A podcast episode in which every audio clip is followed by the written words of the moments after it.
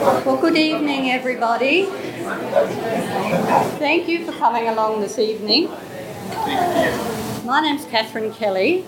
I'm from IPAN and AJPP. And I just wanted to say a few words before the evening gets underway. First, I'd like to acknowledge that we're having this event on the land, on the original land of the Ngunnawal people, and to pay our respects to their elders, past and present. And also, this evening has been organised jointly by the Independent and Peaceful Australia Network and Australians for Justice and Peace in Palestine.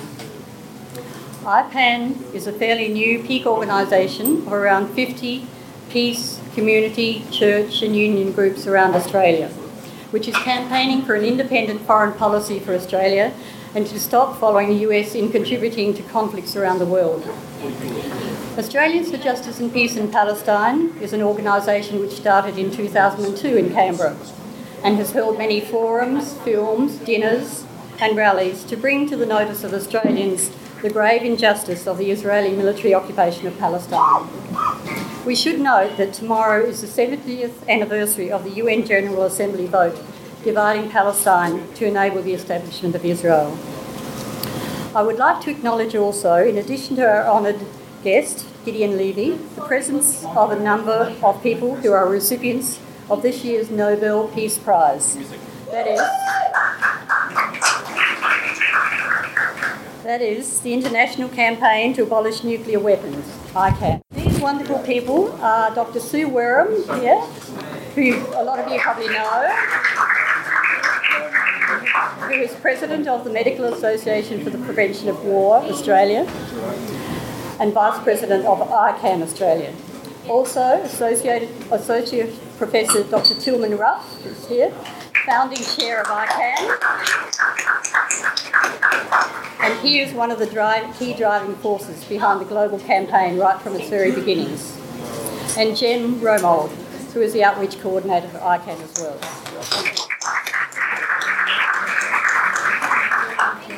In honouring ICAN, the Norwegian Nobel Committee reaffirmed that prohibiting and eliminating nuclear weapons is the most urgent security priority of our time. In the context of today's event, Israel's possession of nuclear weapons should be of particular concern. ICAN mounted an extraordinary, effective, and diverse global campaign that helped secure the UN Treaty on the Prohibition of Nuclear Weapons, adopted by 122 UN member states on July 7th this year. The Landmark Agreement declares nuclear weapons illegal because of their catastrophic consequences and based on the principles of international humanitarian law. I'd like to express our great thanks again to them and for the incredible work they have done and the achievement of the UN Treaty to prohibit nuclear weapons. Dr. Wareham will introduce Gideon Levy after the main course. I'd also like to acknowledge the presence of the President of the Australian Palestine Advocacy Network, Bishop George Browning.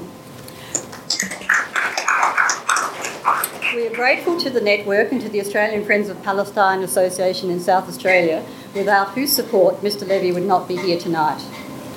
I also acknowledge staff from the Palestine delegation over here, thank you. And Dr Kevin Bray and Gwyneth Bay, who are the mainstays of AJPP.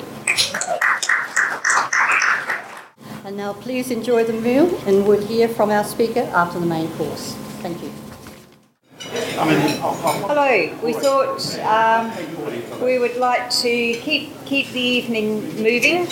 I'm Sue Wareham, and um, I think I have the greatest privilege this evening um, in introducing our special uh, guest, Israeli journalist Gideon Levy, and to welcome Gideon uh, and his wife, uh, Katrine, to Canberra.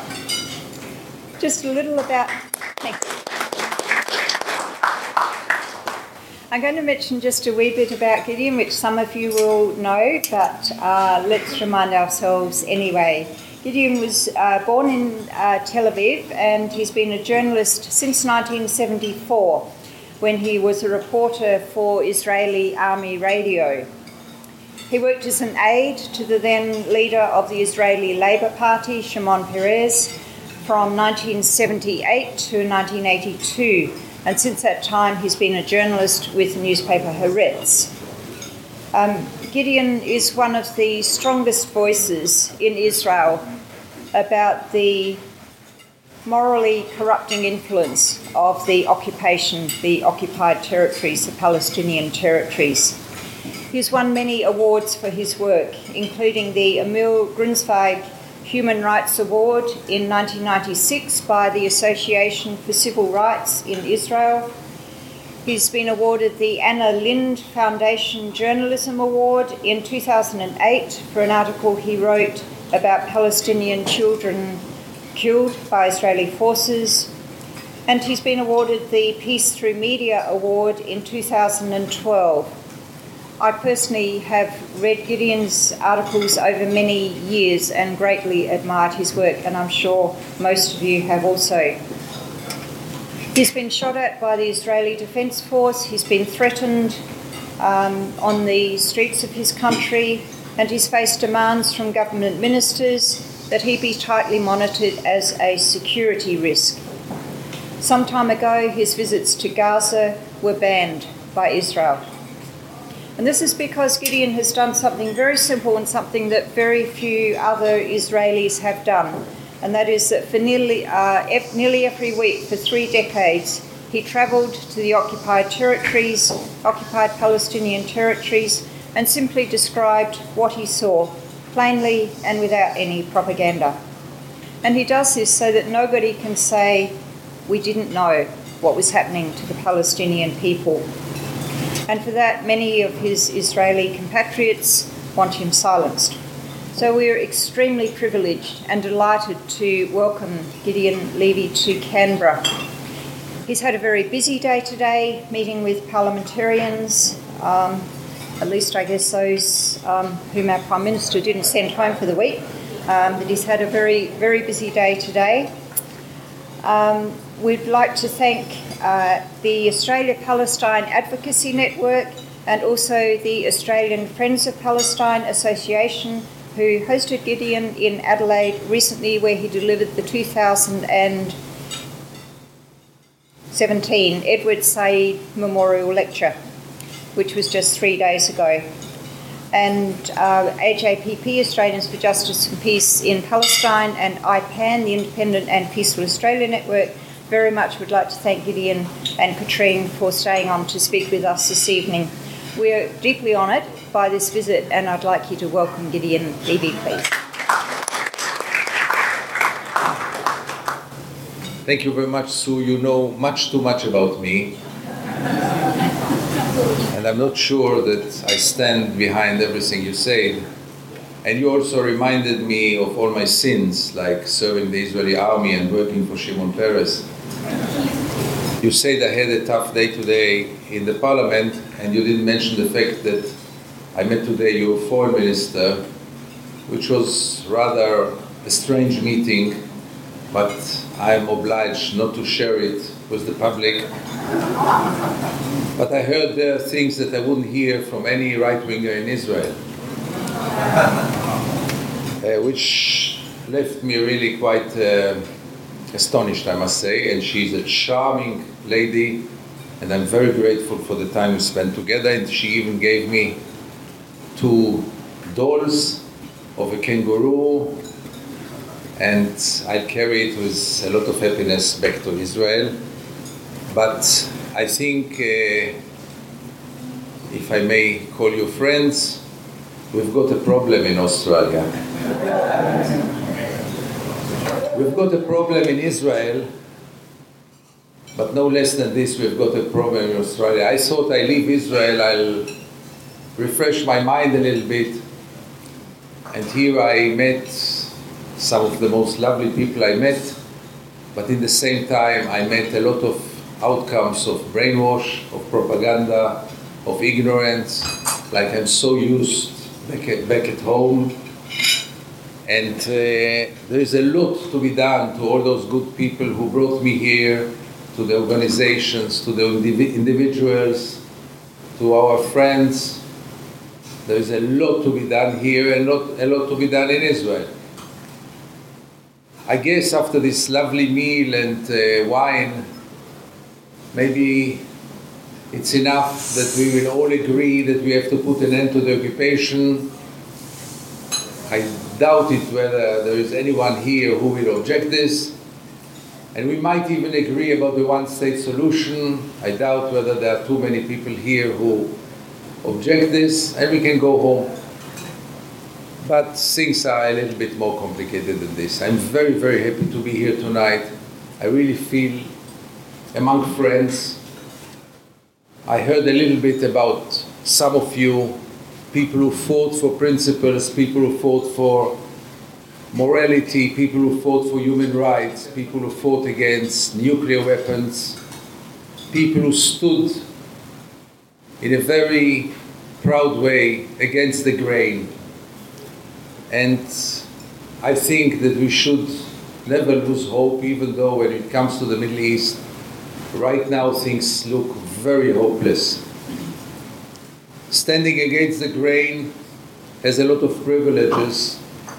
And I must remind all of you, and I must remind myself again and again, that so many times in history, minorities were so damn right, and majorities, brainwashed majorities, were so wrong. In so many times in history, those who were called traitors, like we do, those who were called, who were labeled as anti Semites, like part of the you do, those who were called lunatics, were found so right in a retrospective of time, and those who went with the mainstream, with the brainwash, with the propaganda, were so wrong. So let's not lose hope, not in your country, not in my country. You are a minority in your country, and we are a minority, a tiny minority in our country, and still we shouldn't leave hope because things can really change. I must remind you that most of the most dramatic things in history happened in the most unexpected way. If I would have come here in the late 80s and I would have told you that within months Soviet Russia is going to fall, the Berlin Wall is going to fall, and the apartheid system in South Africa is going to fall, so you would have never invited me again because you would have thought that I'm out of my mind. Nobody had foreseen it. Nobody. Many times we see a huge, and you have in your country such beautiful trees. Many times we see those huge, strong trees look so healthy, so strong, so viable, and all of a sudden a tree falls down at the street, on the street. Nobody expects this tree to fall, and then we look inside that tree, and we see it is totally rotten from inside. And what is more rotten than the Israeli occupation, which celebrates now its 50th year, or may I say so, the first 50 years, because today we are far from ending the occupation than ever. I'm very sorry to say so, but I think the end of the occupation is today far than ever. 10 years ago it seemed more hopeful, and 20 years ago it seemed even more hopeful.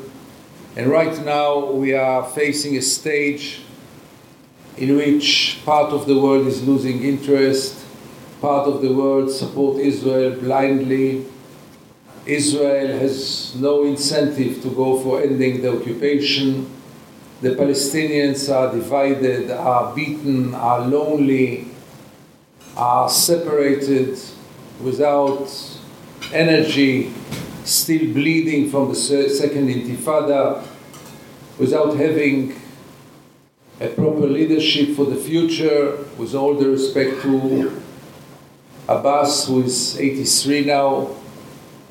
And it seems really, really hopeless. But we know from history that many times in those hopeless moments, all of a sudden something unexpected will happen and we will be back on track. The Israeli occupation celebrated now 50 years, and I think, at least in this room, with those friends, I don't have to mention the fact that nobody should look at the Israeli occupation as a temporary phenomenon. It is not. It is there to stay. Israel never had an intention, a serious intention, to put an end to the occupation. There was not one single Israeli prime minister, including Nobel Prize winners, who really meant to put an end to the occupation. And how do I know it? Very easily. Because there was not a single government who stopped building settlements. And if you build settlements, you don't mean to put an end to the occupation, as simple as this. So there was never a genuine intention to put a final, total end to the occupation. And the world, the world played a very interesting role. There's not a single issue today in the world which unites the entire world from India to Australia, from Australia to Africa, from Europe to America, from the Arab world to Southeast Asia, like the need to put an end to the occupation. There's no single country in the world which recognizes the Israeli occupation. Even Micronesia, which is Israel's second friend, doesn't recognize the occupation. There is no single country in the world which supported the occupation ever. And look, look what's happening. On one hand, there is this global consensus like no other issue. Everyone says two state solution. And on the ground, things are going exactly to the opposite direction. I cannot think about one other example in which there is the entire world and there is one state which violates the at least declared ambition of the world, declared policy of the world to put an end to the occupation, and just ignores it. And the question is can we go on with this masquerade in which we all pay this lip service of saying yes, two state solution, and do nothing? And the Israeli Prime Minister will hold a speech once in 10 years adopting the two state solution, and then in the coming 10 years he will do anything possible to sabotage the two state solution and build more settlements, and the world will just watch it and do nothing.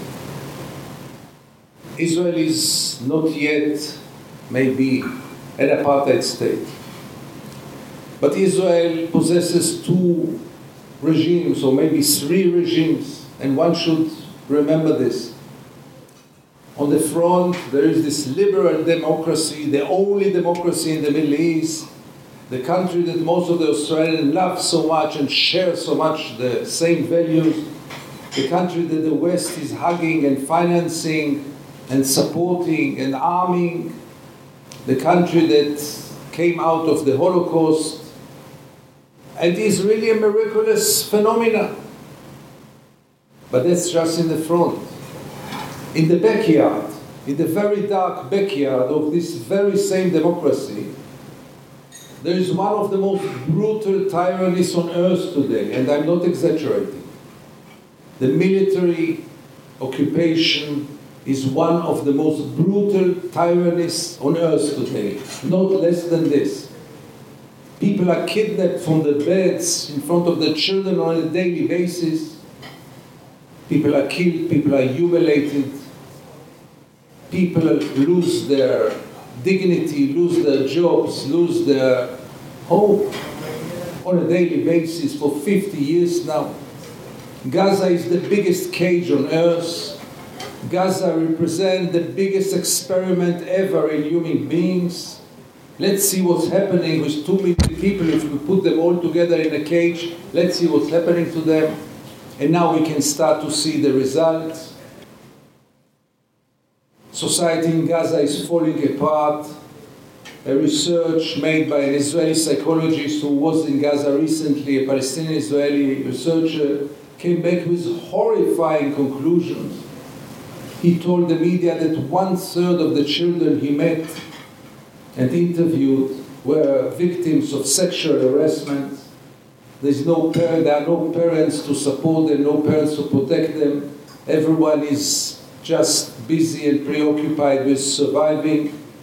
Living in a cage for 10 years makes societies fall apart, makes parents and families fall apart.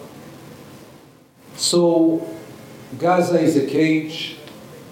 The West Bank is in a better condition, but don't be wrong.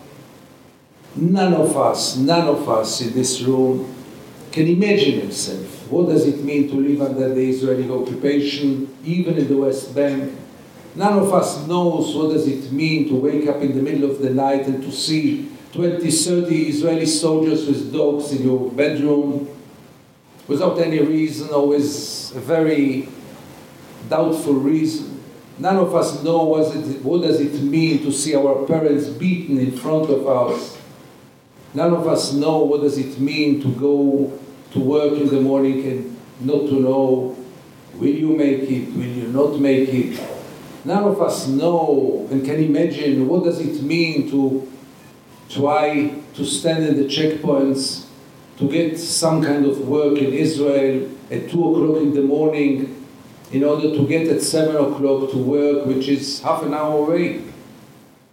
None of us knows what does it mean to live for 50 years, third generation now, under the Israeli occupation. It changes phases, I'm covering it now for 30 years. I saw worse times than now, I saw better times than now, but it's always an occupation. It always destroys a people. It always, as some Palestinian phrased it nicely, we are stealing their lives for so many years. And most of the Israelis, I must say, the big majority of Israelis, couldn't care less. And it really bothered me for many years. How can, how can it be? Because the occupation, the Israeli occupation, is not a colony, you know, over the oceans. It's not even Algeria over the Mediterranean. It's just 15 minutes away or half an hour away from our homes. How can it be that there are so little question marks in Israeli society, so little doubt, so little protest? How come that most of the Israelis couldn't care less about what is being done on their behalf, day after day, week after week, year after year? And it took me some years to understand that the Israeli society is trained not to know, is trained to close its eyes, is trained to be blind to daily crimes which are being taken so close to our homes. Some of you who visited Israel, I guess you were astonished as, as any foreigner who comes to Israel, how little the occupation is discussed at all. Israelis don't talk about it, know about it so little, are not troubled at all. The occupation is not on the table at all. Campaign after campaign in the elections, huge subjects are being discussed in the campaigns, like the cigars that the prime minister is smoking, the champagne that his wife is drinking, and the occupation is absent, doesn't exist. The elephant is not in the room. And it took me some years to realize what a machinery it is, what a machinery it takes to make a people live in denial to make a people live in blindness, total blindness. Most of the Israelis, I may, I allow myself to say here, most of the Israelis know about the occupation less than you know. Most of the Israelis have not been in those places that part of you who went to the West Bank have been. And the media, the biggest collaborator of Israeli occupation, which is labeled in Israel as a leftist mafia, can you believe it? The Israeli media is hardly covering the occupation, and if it covers the occupation, it's always in a biased way, dehumanizing the Palestinians, demonizing them, and not telling the real story. And the real story is much more simple than you think. Because many times people tell me, oh, you oversimplify the story, it is so complex. I'm sure you faced those arguments. That it's very complicated. It's very complex. It's not black and white. It is black and white, my friends. There is a very clear occupier and there is a very clear occupied. There's a very clear party which violates the international law very clearly. I heard that your foreign minister said some time ago that there is no occupation. I mean, we can claim that today is not Tuesday, but what can we do? Today is Tuesday. There is no argument about it. I mean, there is not more than one version about what day is it today. And there is not more than one version about the fact that the occupied territories are occupied and are violating the international law, period.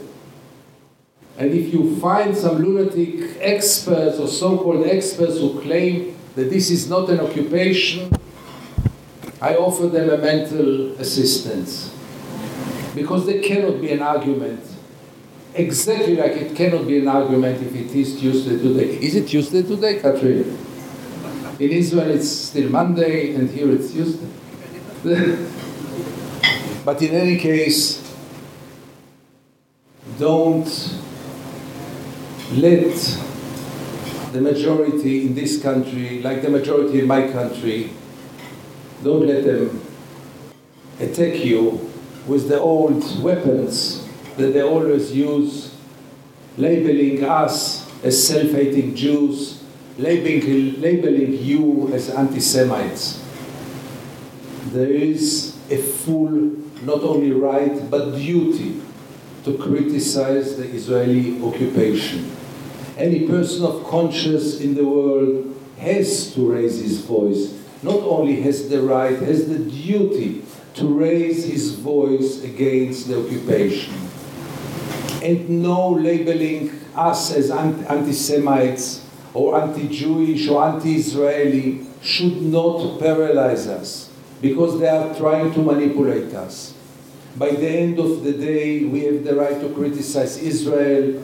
By the way, you might be an intimate friend of Israel and still criticize Israel. You might care for the future of Israel like I do and still condemn the occupation, still fight against the occupation.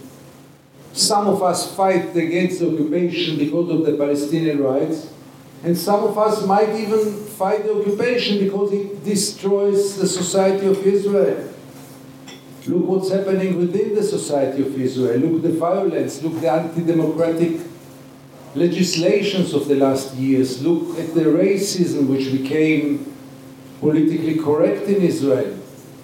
Look at the nationalism. This is partly a product of the occupation, not all of it. And it took me many years, I must say, to understand how can we Israelis live in peace with all this. So yes, I know most of the Israelis know nothing about the occupation and want to know nothing about the occupation. I'm amazed again and again about the level of ignorance.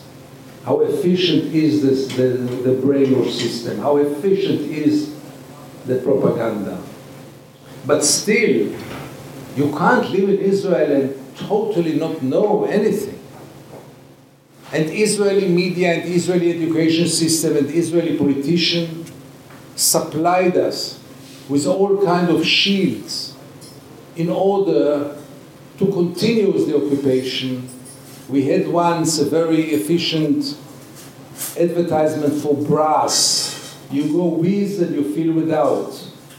So we Israelis go with the occupation and totally feel without it. So how can it be that it is working so easily? And here I would like to suggest few explanations. Some of you, like George and others, heard me already, and I'm so sorry to repeat myself, but I am a singer of one song. There is a set of beliefs that Israelis believe in or were trained to believe in, which makes it so much easier to live with the occupation and to feel without it. The first one is we are the chosen people. We are the chosen people, seculars, religious, almost all of the Israelis, if you scratch under their skin, you will realize that there is some kind of conviction that we know better. We know better than, than the Australians, we know better than the Americans, we know better than anyone else, because we are the chosen people. If this is not enough, we are also the victims, the greatest victims in history.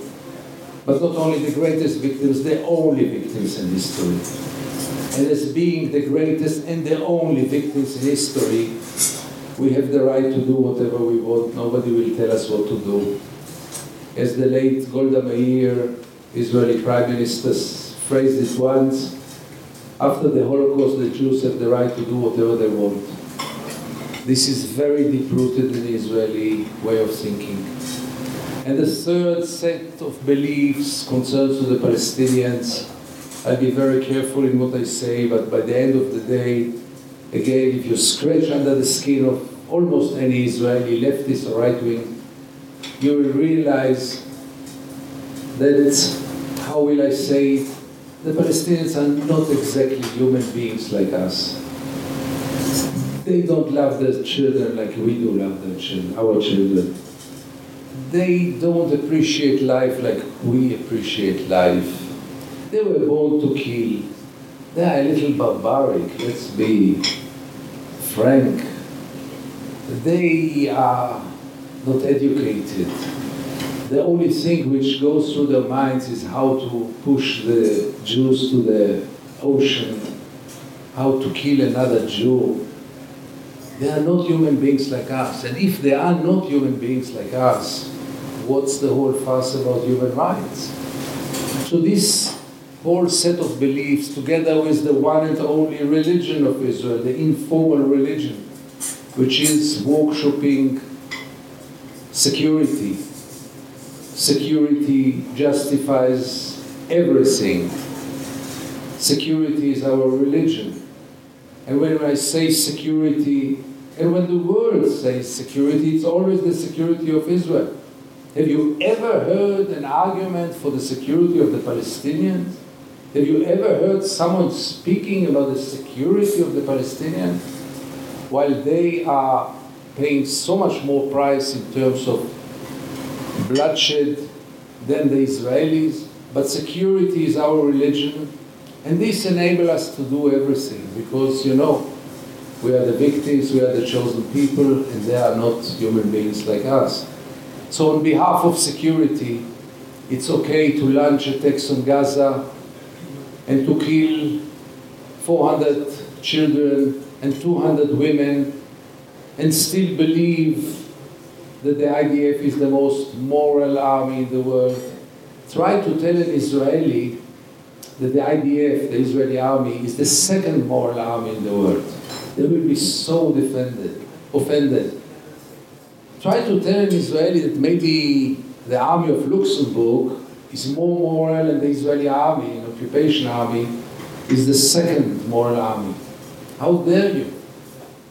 So the Israelis deeply believe that what the army is doing is moral, that the occupation is here because it was imposed on us, because we don't want this occupation. You know, my friends, there were longer occupations in history and there were even more brutal occupations in history.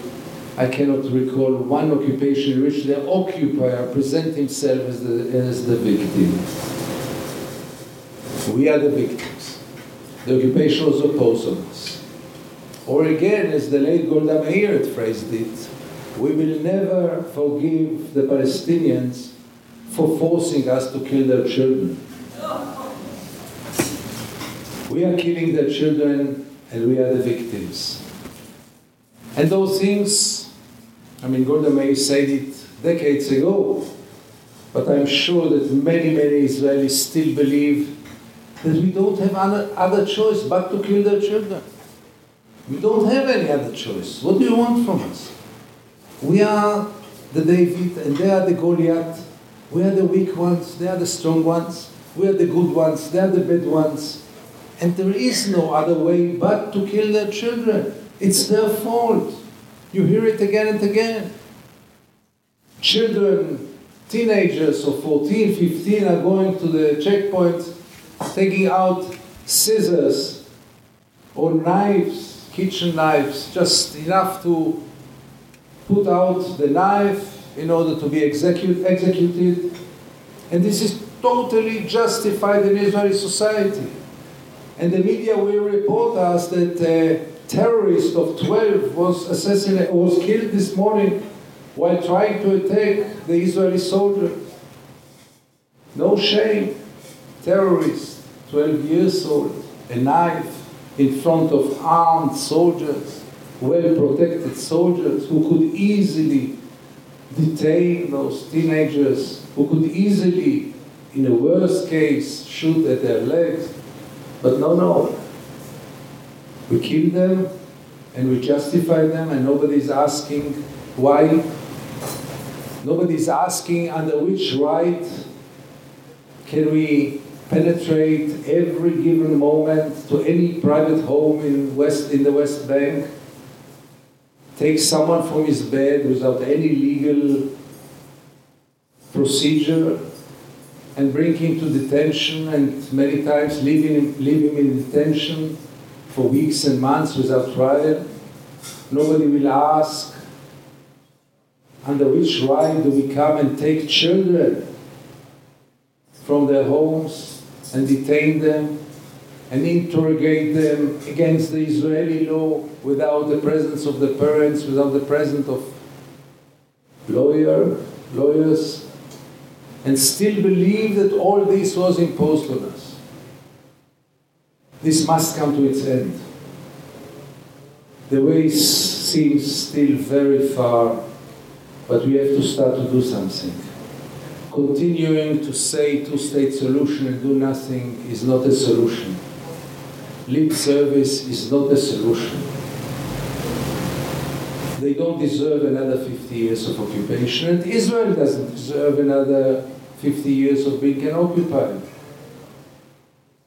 There is no way that Israeli society will change from within because there is no incentive.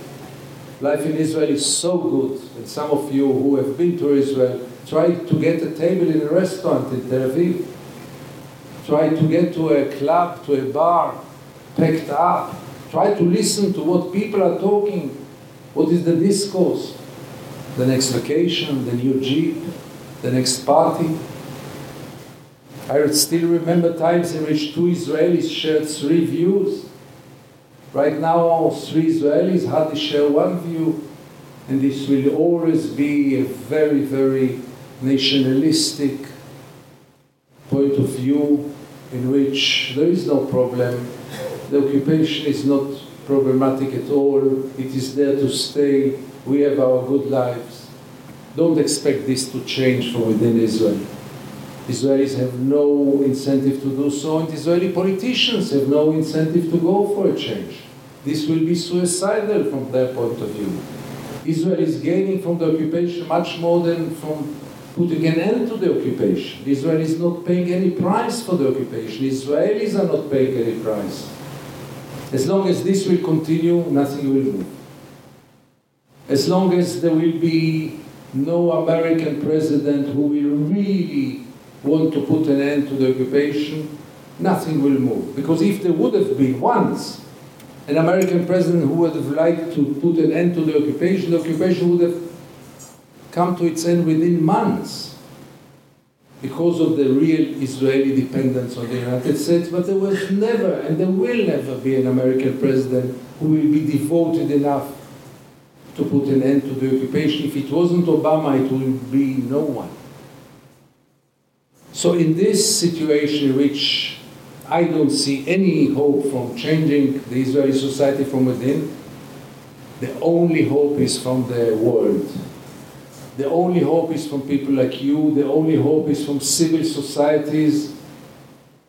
The only hope is to adopt the way of struggle against apartheid in South Africa. What was relevant there, what was just there, what was efficient there, should be adopted also vis-à-vis the Israeli occupation. And we know very well that the struggle of the ANC in South Africa was really courageous, and Mandela was a giant, but without the international intervention, I'm not sure that apartheid in South Africa would have come to its end. And therefore, we cannot continue and do nothing.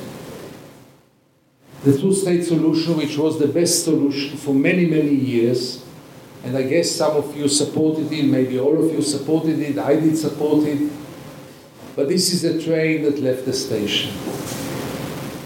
With 700,000 settlers, including East Jerusalem, there is no and there will never be an Israeli politician who will be able to evacuate so many settlers, the strongest political group in Israeli politics, blackmailing one government after the other. So if the two-state solution is irrelevant anymore, which I think we should stop thinking, speaking about the two-state solution, because we are playing to the hands of those who want to keep the status quo and to strengthen the occupation. Speaking today about the two-state solution means doing nothing. Because the Israeli Prime Minister Benjamin Netanyahu, a great peacemaker, declared 10 years ago, 8 years ago, 7 years ago that he's in favor of the two-state solution. And that's it. Majority of Israeli public opinion in any poll says they are in favor of the two-state solution. Majority of the Palestinians say they are in favor of the two-state solution. The whole world declares that he is in favor of the two-state solution, and nothing is happening, and nothing will happen. And I truly believe, and I wish I will be wrong, that the two-state solution is not relevant anymore. And I'm really open to hear anyone who will convince me that two-state solution is still an option. I wish it would have been an option, but we have to face it. It's not an option. It's an option to waste more time. It's an option to continue the masquerade. And then we have to ask ourselves, what is the alternative? And the only alternative that I know is to change the discourse and to start to speak about something very basic, something very pure, something very simple, something that should have been taken for granted. Equal rights. What is more simple than this? More, more, what is more just than this? If Israel will reject it, as we all know it will, we will have to ask Israel why not equal rights? And then Israel might say, because we, the Jews, possess rights that the Palestinians don't possess. In this case, Israel will be declared as an apartheid state officially. If Israel will say that the Palestinians don't deserve the same rights like the Jews, Israel is an apartheid state. And if it is an apartheid state, it's about the world to decide if in the 21st century we are living in peace with another apartheid regime. If Israel will say, no, but the whole Zionist project was about having a Jewish state, we should tell Israel, you can't have it all. You want a Jewish state? Be my guest. But then you have to pull out from the occupied territories. You can't have it both.